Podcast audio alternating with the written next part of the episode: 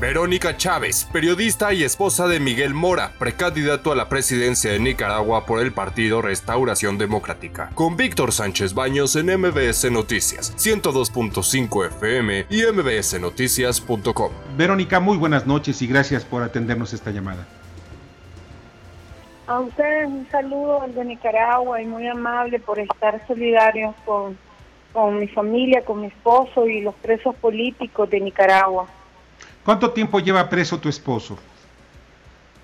A mi esposo lo capturaron el día domingo a eso de las diez y media de la noche. Hoy se cumplen cuatro días de estar detenido.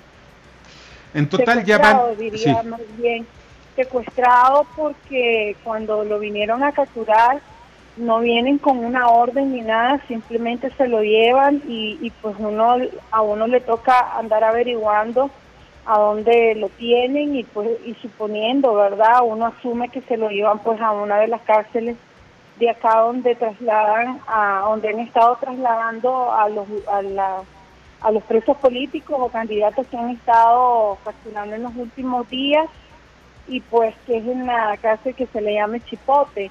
Y pues ahí eh, hasta los hasta el día siguiente fue que yo pues ya averigüé que él se encuentra ahí y pues ahí está y, son cuatro días ya lo que lleva ahí. ¿Has hablado con él?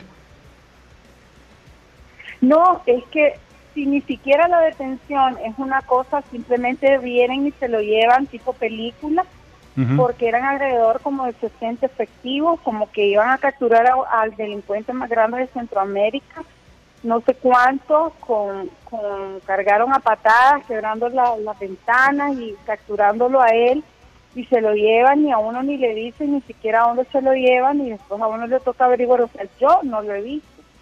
A mí no, me lo han presentado y esa es una de las cosas pues que yo he estado eh, demandando. Yo necesito ver a mi esposo, quiero saber si él está bien, si no lo han golpeado, si no lo han torturado, si está ahí donde dicen ellos que lo tienen y, y ver cómo está su condición, pues y también que, que, que me permitan abogado, porque tampoco a los presos políticos eh, ahorita les han permitido ni siquiera tener un abogado. Estamos hablando que también hay, en total son 19 opositores que todos aspiran también a la presidencia o de alguna manera son los puntos claves de la oposición. Algunos están en sus casas, pero otros están en prisión. Ah, ah, ¿Tú sabes algo de ellos?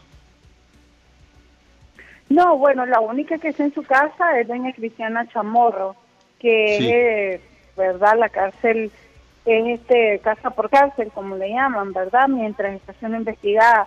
El resto están en el cipote, eh, son ya este, cinco candidatos presidenciales y el resto son eh, oposición.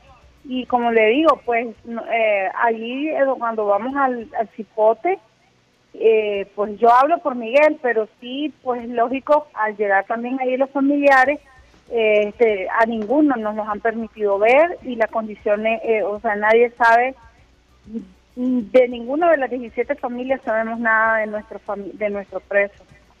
No se nos ha permitido verlo.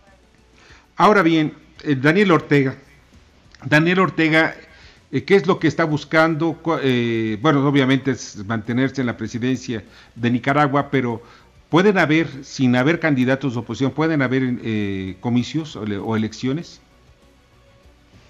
O sea, ¿qué, busca Daniel Ortega? Es la pregunta que nos hacemos pues, todos los nicaragüenses. Sí. Porque no es posible que a Nicaragua se le pueda secuestrar o se le pueda hacer eh, el tipo de cosas que se están haciendo, apresando a la oposición por el simple hecho de pensar diferente. Entonces, eso es lo que uno se, se pregunta, porque lo más lógico y lo más normal del mundo es que en cualquier año electoral, en cualquier país del mundo, hayan candidatos, haya oposición, y para eso existen las campañas, y cada quien presenta su propuesta y el pueblo es el que decide, el soberano, qué propuesta te gusta, qué candidato te gusta, cuál no te gusta, eso es lo lógico aquí en cualquier campaña del mundo. Pero ah, el problema es de que al gobierno no le gusta y se ha dado la tarea de capturar a los candidatos y también a pues, parte de la oposición Y es la pregunta que todos los nicaragüenses nos hacemos, o sea, ¿hasta dónde y qué se pretende? Y no es una simple captura y nosotros, son cuestiones eh, completamente ilegales que violan los derechos los, derechos humanos de cualquier persona, porque la forma que se hace es de manera arbitraria e ilegal. Caray, pues es algo terrible.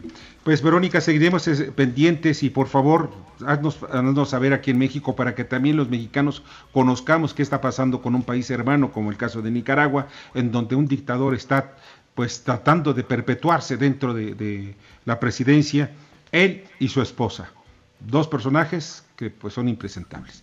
Verónica, muchísimas gracias y estaremos pendientes de tu esposo. A ustedes, gracias por la entrevista. Al contrario, pásala muy bien. Escucha a Víctor Sánchez Baños en MBS Noticias. 102.5 FM y mbsnoticias.com. Lunes a viernes 9 de la noche, tiempo del centro de México.